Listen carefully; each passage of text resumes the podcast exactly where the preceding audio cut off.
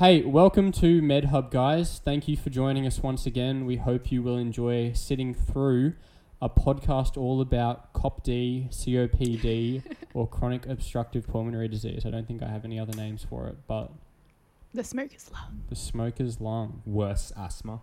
It's asthma. That's how I Permanent think about asthma. It is basically just permanent asthma. That is a, and it, it can also, unironically, actually just be permanent chronic asthma. That's Mhm. true. Um, but we'll get into that a little bit more later. First, we're going to introduce ourselves so you guys know the dulcet tones you are listening to. Um, my name's Michael. Um, a little bit about me. I don't have COPD because I haven't smoked a lot. Not the only reason you can get COPD, but yeah. Um, I'm Lachlan. Um, not a smoker. Smoked maybe one or two cigarettes in my entire life. He's also single. Not that like smoking's attractive, but yeah. Well, I I wouldn't I wouldn't have smoked for attractiveness. I think it's just like I just wanted to try it. just don't smoke, guys. Yeah. Don't smoke, and definitely don't smoke because you think it makes you look hot because it really doesn't. 'Cause It also all gives I, you- all I'll be seeing is someone who will eventually have COPD. Just vape instead. It also, if you That's smoke, not medical advice. Don't vape. I'm joking. That's a joke. Tastes um, good though. I am Caitlin. I have never smoked a cigarette. Um, oh wow, look at you. I know. I'm better than all of you. I think that's conclusive. In fact, I have um, asthma, but I no longer do. I have beaten it because I did a spirometry recently, and my FEV1 over FVC ratio was above average. So it's better, and I definitely won't be getting that permanent form of asthma where you kind of get COPD from it. All right. So we'll get more into um Caitlin's interpretation of her her healed spirometries a bit later. This is medical fact. But we're going to start with a case for you guys and actually go through some real medical facts um, for you today. So, Brian is a 62 year old man. You might remember him from some smoking ads. He appears slightly slimmer than he ought to be around the arms, but has a barrel chested appearance. He comes to see you, the GP, because he feels really breathless and has had a bit of a cough for a few months now. So, we'll come back to that case in a bit. Just want to set the scene for you guys while we start talking about COPD. So, what is COPD? Yeah, so um, my understanding of COPD, it's basically in the name. It's a chronic obstructive pulmonary disease, but essentially um, sort of a worsening, usually progressive uh, condition of the lungs, um, and it will generally cause narrowing of sort of your small airways, your bronchial tubes, um, or it also could cause collapse of your alveoli as well. Wow, there you go. Nearly perfect, bang on with the uh, Lung Foundation's definition of COPD there. It's almost like it's almost like I had it in front of me. it is almost like you had it in front of you, eh?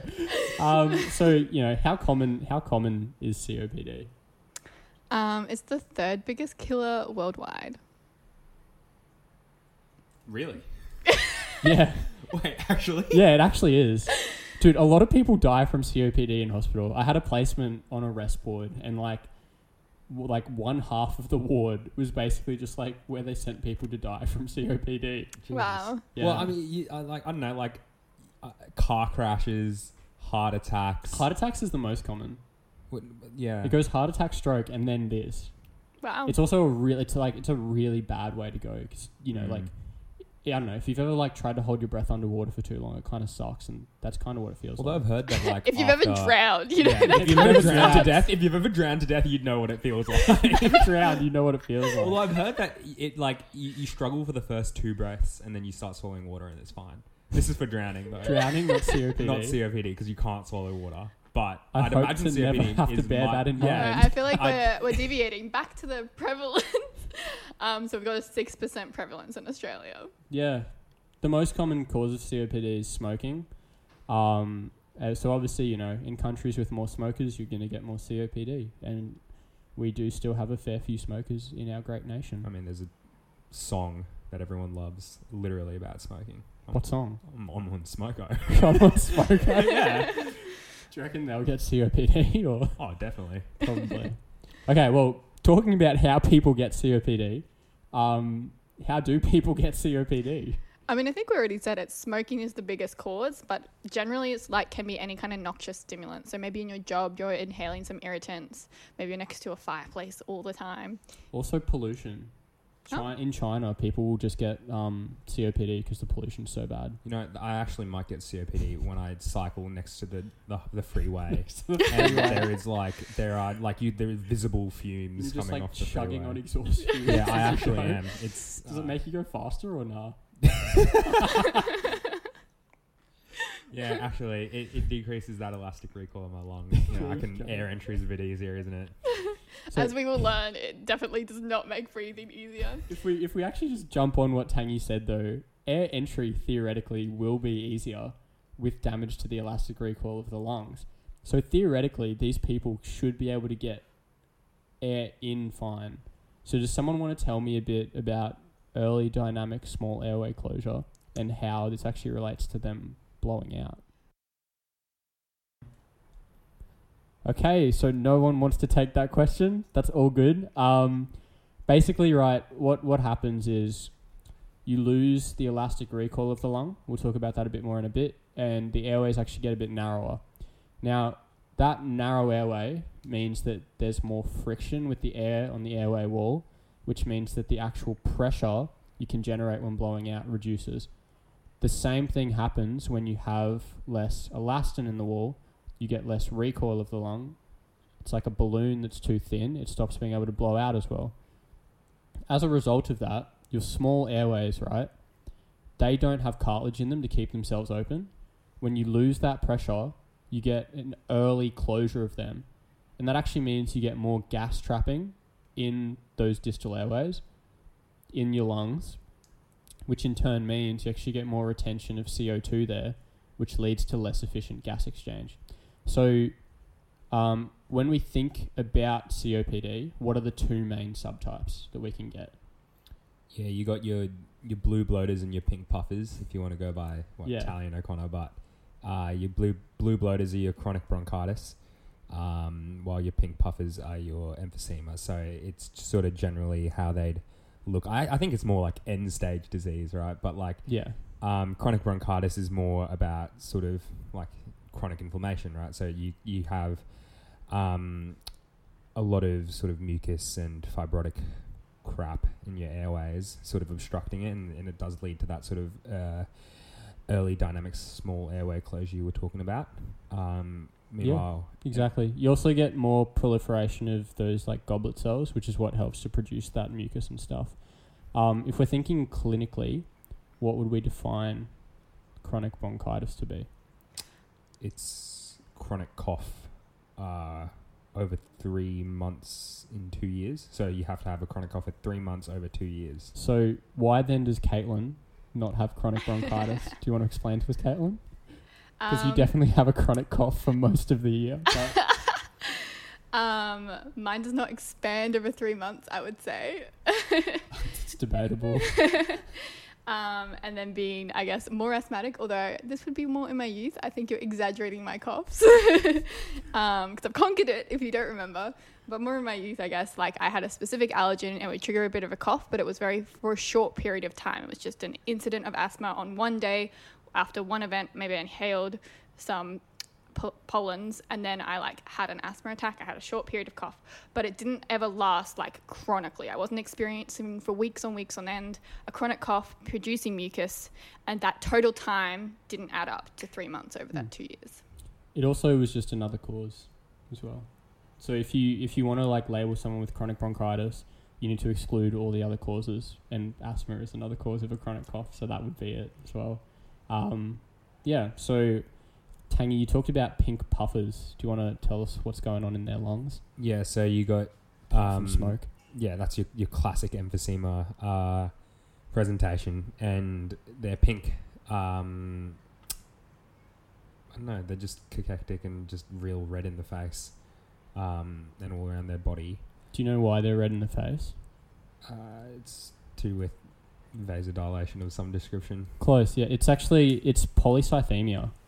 So we'll, we'll talk about it a bit more later, but because these people are like chronically anoxic, their body is going to try and like adjust to that. They're going to make more erythropoietin from the kidneys, get more red blood cells circulating. That's what makes them look really red. funny thing is that you actually can get anemia Really? downstream from that. I, I, Oh, I, wow. I did read a bit on polycythemia. I forgot about that in the moment, but you actually can get anemia Yeah. from emphysema. eh, But I, I think the pathophys is sort of strange and Yeah. don't really know why. But it's like they just think it's anemia from chronic disease. It's literally like Oh, a thing yeah, called actually, anemia of yeah. chronic disease, where you sort of get it because you're sick. Sauce. Yeah. Very sauce.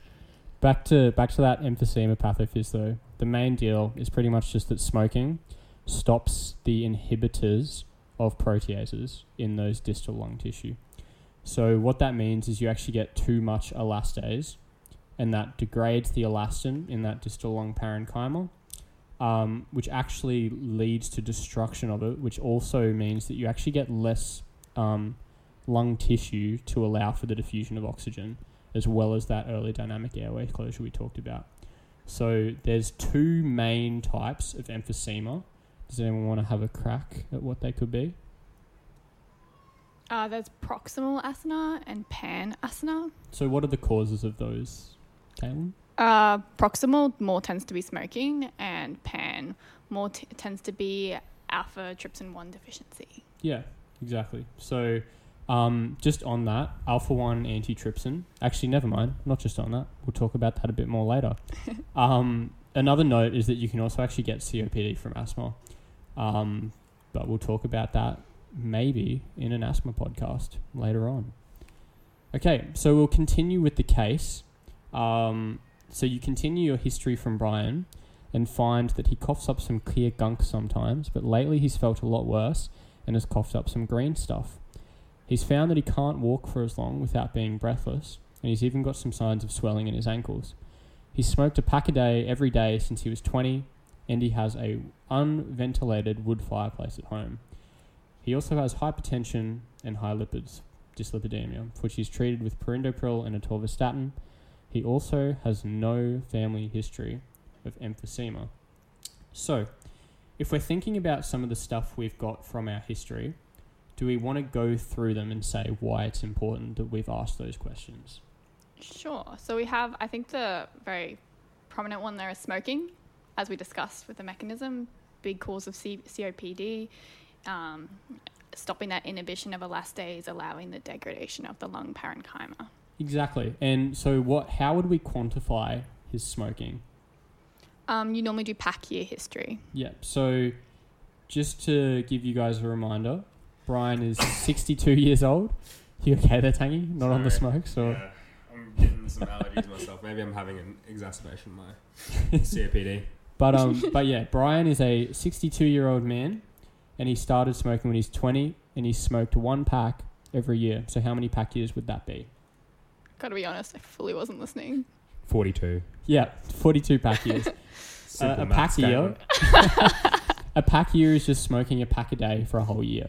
That's it. It's all So, a pack sort year of is. side note, I, I do love when people are like, so they smoke, they've smoked 27 cigarettes for the last 7.3 years. How many pack years do they have? And What? you're Just like, Oh. No uh, one would say that I- to I- a How How doctor many, how many like that. cigarettes are in a pack again? 20. 20? 20 or 25. I think How it's do you know 25 that so quickly?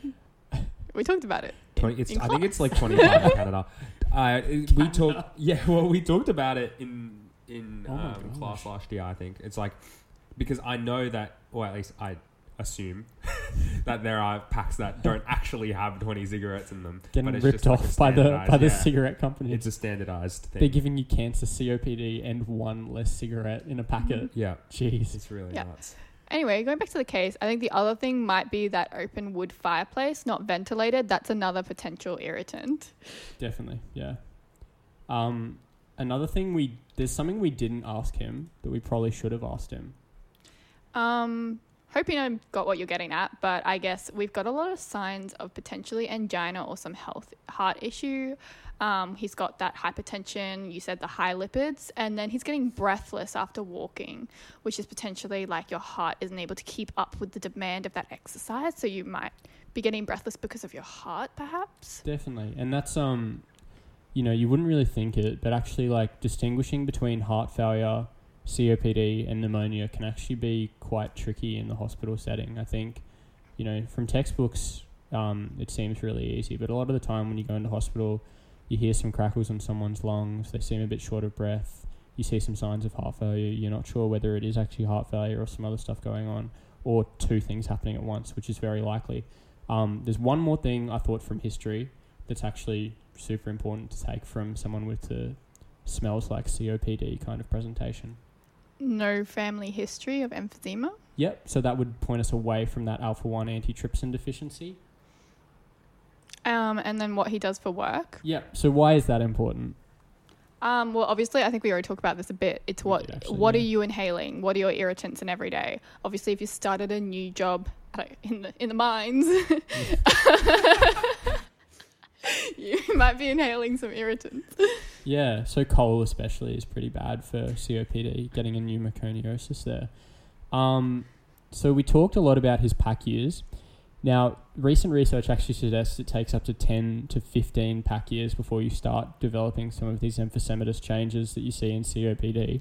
Um, I wouldn't really want to start smoking and see how long it took for me to get COPD. I feel Though like that you could, being you said, could, you could like, I don't know, get go to your doctor and be like, "Nah, it's only been nine. It's only been nine, Only been nine years." pack years. Um, but I think it's important to realize smoking pretty has pretty immediate effects in terms of inflammation, works into the whole COPD pathway as well. The fact that if you're smoking, you've got an increased inflammatory state, Hmm. um, and you're far poorer at like healing as well. And that's also just like everywhere in your whole body.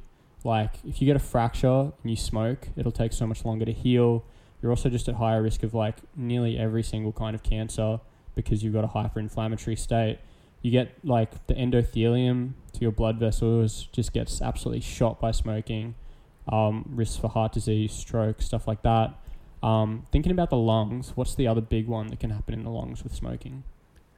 Like cancer. Yeah. Yeah. So how does that how does that happen? What's the pathway?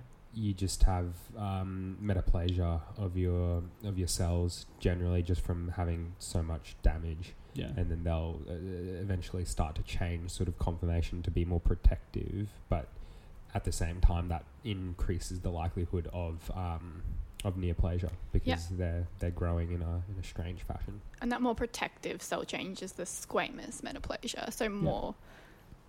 Perfect. And that's how you get squamous cell carcinoma. Um, forgive me, have we talked about the pathophys of alpha 1 antitrypsin yet or not? Nope, you said we would come back to it. Oh, okay, great. Well, we're coming back to it now. Get excited. Um, does someone want to explain that? Um, so basically, I guess like antitrypsin or alpha one antitrypsin, um, it's an antiprotease, so it inhibits elastase. Um, and so if you have a deficiency in it, you've stopped inhibiting the elastase. So again, elastase runs rampant. We destroy our elastin, and our lungs are less able to expand and contract. Kind Yeah, that's pretty much it. Um, just for like history taking points as well, if you're interested, it doesn't actually have like a clear cut mode of inheritance. Like it's not autosomal dominant or something like that. It's a polygenic kind of. Oh my god, sorry about that. I just burped. Um, it's a it's a polygenic kind of thing. Um, but yeah, so now that we've taken our history from Brian, what are we going to want to do for Brian? Um, well, if you're going to follow your clinical steps, you're going to you're gonna have to ta- take a look at him, do a bit of clinical exam. I think that's probably a good idea. So, do you want to do you want to whip us through the clinical exam, and I'll pretend to be Brian, and I'll uh, I'll shout out what we've found. Yeah, well, I would I would systematically go through it because you know that the physician in me, even though I'm a second year med student, If anyone wants his there is number no, again, it's like there is no physician in me. nothing is sexier than hearing Yeah. those words. the physician. There is no physician in me yet. is zero physician in me. I've done a resp exam like twice. There is no physician in you yet.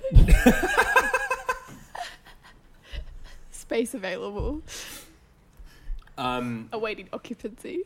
But I mean, even then, like, so, you know, you just have a have a quick look at him, or uh, just that general inspection, make the sure. old end of the betagram. Yeah, and end of the betagram. Um, have a look at him, see if he's using he's any respiratory distress. Um, sort of a note that he had green sputum, so maybe he's got got an infection. Um, maybe he's got an exacerbation of COPD. He's coming in real breathless. Maybe he's uh, you know currently going through respiratory failure. We don't know. So have a look at him. Is he cyanotic? Um, but then you can also have a look at sort of closer at his chest. Uh, see if you can find those that classic barrel chested appearance of that pink puffer, as well as that pursed lip breathing as well. On his chest.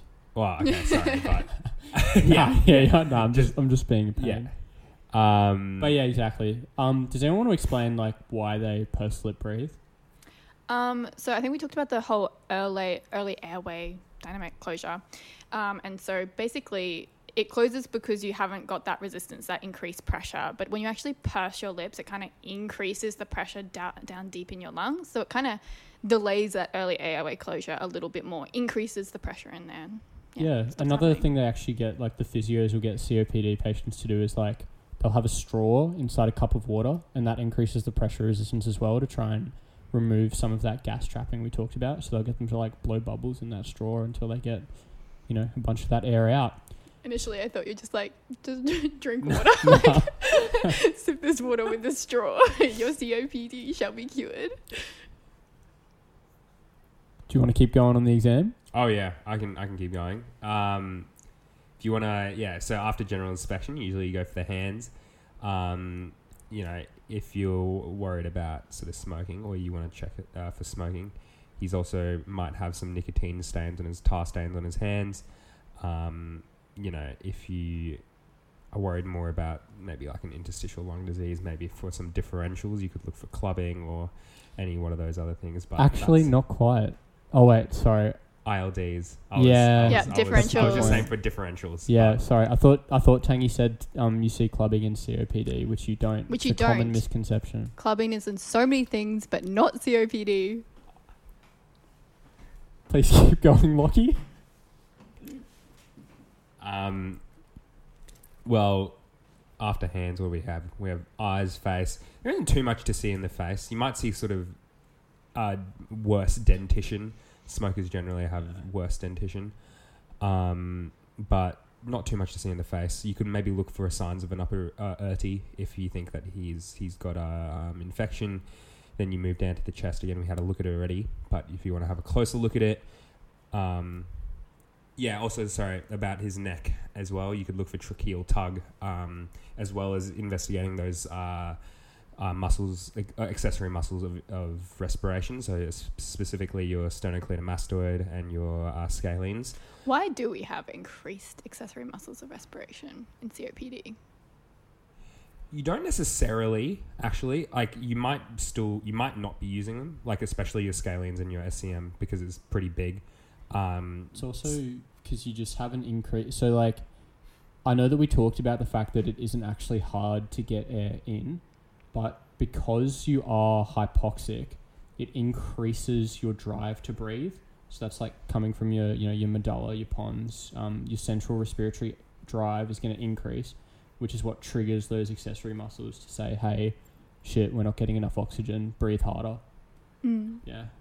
Yeah. yeah, And, you don't have and elastin doing much work for you either. You've Got to compensate. It'll also um get like more obvious the worse your COPD is. So like you could have someone who has COPD and they're not using it, or they do and they're it's like a spectrum, I Mm. suppose. So we've had a look. What are we going to do next? Actually, um, do some like listening and tapping on the lungs. So I think you start off with percussion, um, and you'll often have hyperresonant. So why is why is that? Why is it hyperresonant? Well, because I guess as we talked about before with the whole early airway trapping, um, that kind of like traps air in your lungs. And over time, that can lead to your lungs becoming like quite expanded. Um, and so you have like more air in your lungs than a normal person would. So when you tap on the lungs, it's going to be hyperresonant as a result of that increased kind of air in your lungs. Perfect. Um, if you do your old ninety nine for Fremitus, um, you'll also see that'll be decreased for the same reason. Um, sound doesn't travel that well through air. There's more air there, and then you can't hear it as well. Um, what else are we going to listen to with our stethoscope? The breath sounds. Yeah. Yeah. Sorry again, COPD. You know those two cigarettes really kick in. um. So with breath sounds, Oh gosh, okay, I might take this, take over. Um, I'm going. Taggy, run. Sorry. I mean, Lockie, I'll run other. from the mic. um, so I, while Lockie recovers, Um, so when you're actually, oh my god, He's, he's just walked to the kitchen from our setup and he's just like blowing the shit out of his nose with his massive hydro flask water bottle. Are you allergic to cats or? Actually might be. Who mm. knows? Yeah. Maybe I am allergic to cats. I, I Ali, our producer, has some cats in the house and half of us are allergic, so it's real good for audio quality. I never knew I was allergic to cats, and apparently I am. guys, Oh, this God. podcast is gonna be so long. It's right. just Bri- keep I'm going. bringing it back. I'm bringing it back. Okay, so we're talking about listening to the lungs. So we're listening to the breath sounds, and we are most likely to hear a wheeze. Um, wheeze is that sound on expiration that kind of reflects that you're blowing through a more narrow tube. Obviously, that's terrible. yes, that That's- doesn't sound like a wheeze at all, guys. but that's Michael's impression of a wheeze. But yeah, as, so uh, so yeah, a wheeze is um, a sound almost like the one that Michael was trying to make on expiration, and it reflects the fact that you have a smaller airway. So that bec- could be because of all that inflammation, could be because of the mucus um, that makes it like a smaller tube. You'll also probably listen. That's a, that was a bit better. Um, It's like actually like a musical note. like that's that's genuinely how it's described in Talley and O'Connor. that's true. Like a musical polyphonic wheeze is your classic for COPD. Um, and you also might have some coarse crackles. Have a little audio clip for that. We'll see if it works.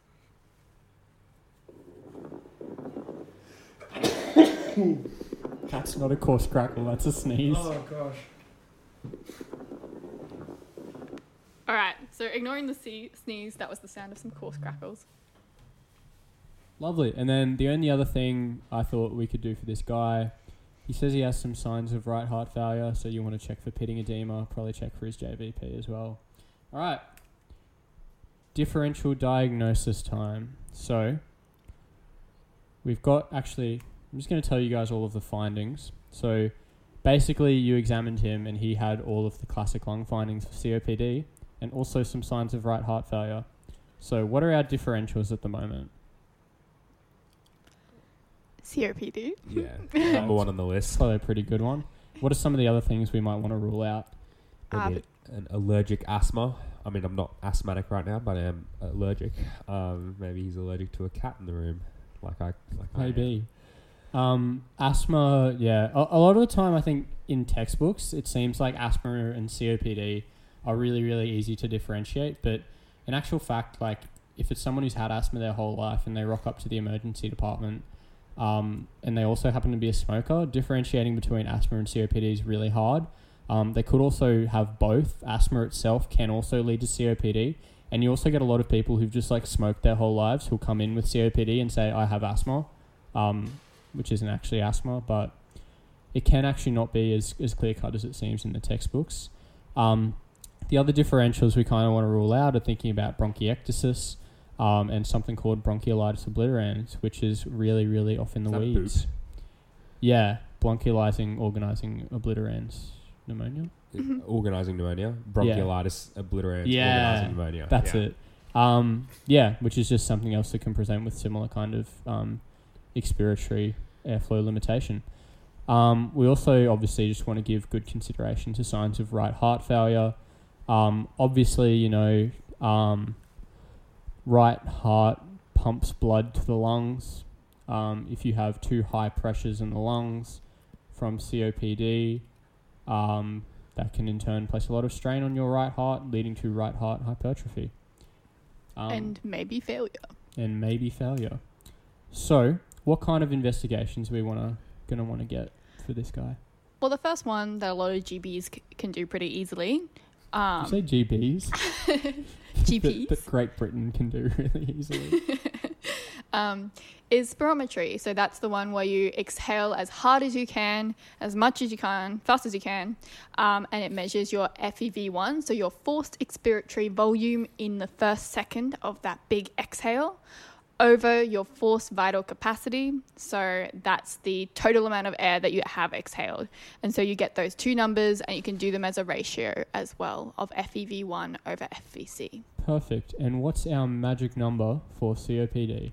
Less than 70% for that ratio. Exactly. That is that is actually like diagnostic of COPD.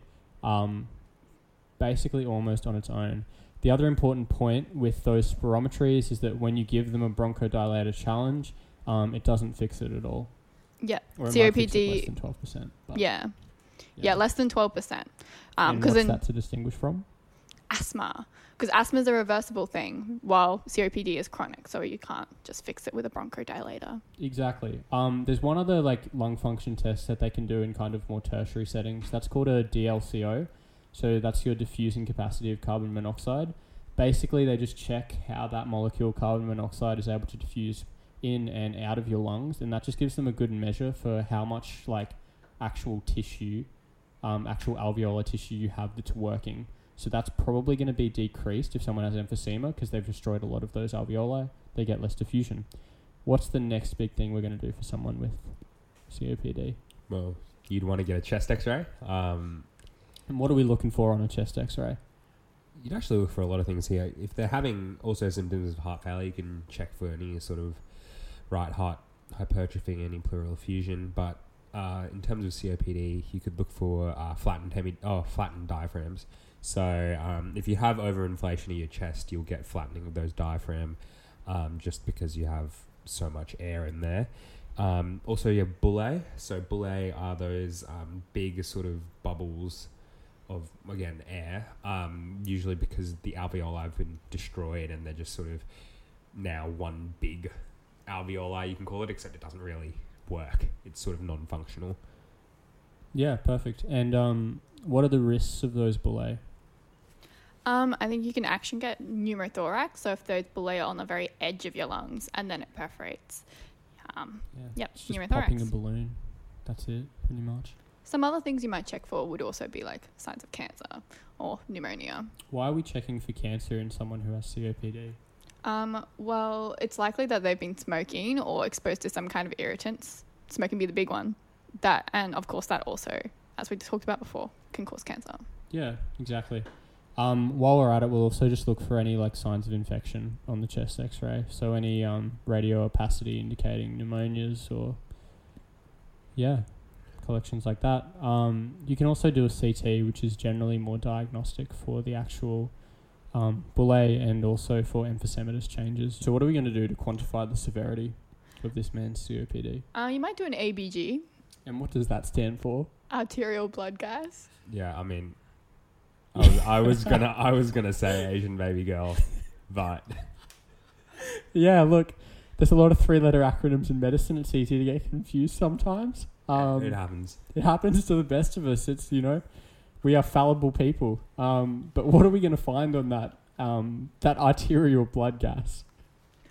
Um, so you might be getting some respiratory acidosis that's like probably compensated by the kidneys. Yeah, exactly. So we're also going to check whether that, uh, that bicarb has jumped up to compensate for that respiratory acidosis. Um, How do we get that respiratory acidosis? Oh yeah, so that's that's similar to what I said before. Because you've got all that gas trapping, right? You're not actually able to properly diffuse that carbon dioxide out. So you get aerodynamic small airway closure, which means you can't breathe out your carbon dioxide. That means more carbon dioxide diffuses back into the lungs. That then forms into carbonic acid through this whole cycle, which increases your blood acid. Um, de- yeah, sorry, increases the amount of hydrogen ions in your blood. Um, and that in turn is going to, over a number of days, basically kick your kidneys into gear to increase the amount of bicarb they retain to bind that up to compensate for that respiratory acidosis. Yeah. So basically, the quick way of remembering that CO2 more acid. yeah. Um, on that ABG as well, we're also going to be looking at the oxygen. Um, so that's the PaO2. Um, you can also just check for the SATs as well, which is also really, really important for someone with COPD, but we'll talk about that a bit more later. Um, I'll just quickly run through another few things we can do in the interest of time so that you guys can go about your day a bit better. Um, you're going to check the hemoglobin for polycythemia. Um, we also already talked about why that happens. You can get a sputum culture if you think they might be infected. Um, you can also get a CRP and ESR. Um, when I say infected, I don't mean it like you know the Last of Us. I mean it like they might have an exacerbation of COPD. Um, Not a can- not a zombie yet. yeah, not a not a zombie just yet. Um, and then also do an ECG. Check for signs of right heart failure or atrial fibrillation, and also probably chuck on a BNP as well, just to quantify whether they are in You heart see failure. right heart failure on Oh yeah, you would. wouldn't Yeah, you? we you can I, see I'm so terrible at ECG. right not even funny. ventricular enlargement Yeah, so and stuff. true. So Mm. true. All right. Um, okay, so just to give you guys all of the findings, on spirometry he had a 0.6 FEV1 on FVC. The chest X-ray showed hyperinflation, bullae, and a small collection as well at the bottom of the lungs, um, which we missed on examination. Um, the sputum culture was sent away, but we haven't got it back yet. He's also got a fever. His ESR and CRP are up. His ABG, as we expected, was a compensated respiratory acidosis. His SATs are sitting all the way down at 84, so that's not amazing. Um, he was also polycythemic. So, oh yeah, he also had signs of right heart failure on his Wonderful. ECG. This guy's going through the ringer. Yeah, so what do we think has gone on with this guy overall? Everything. Yeah.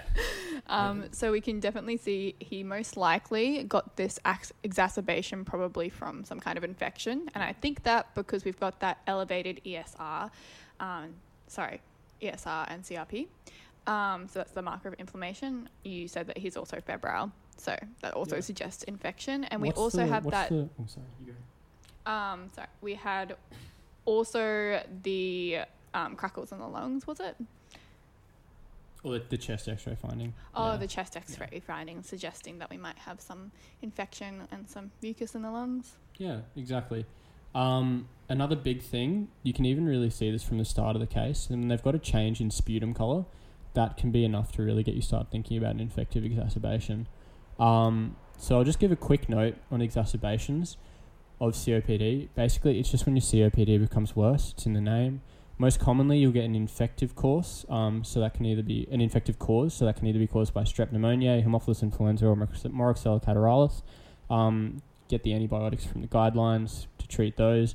Um, there's also other types of exacerbate of triggers for exacerbations as well, including heart failure or pollution. So, what are we going to do to treat poor Brian?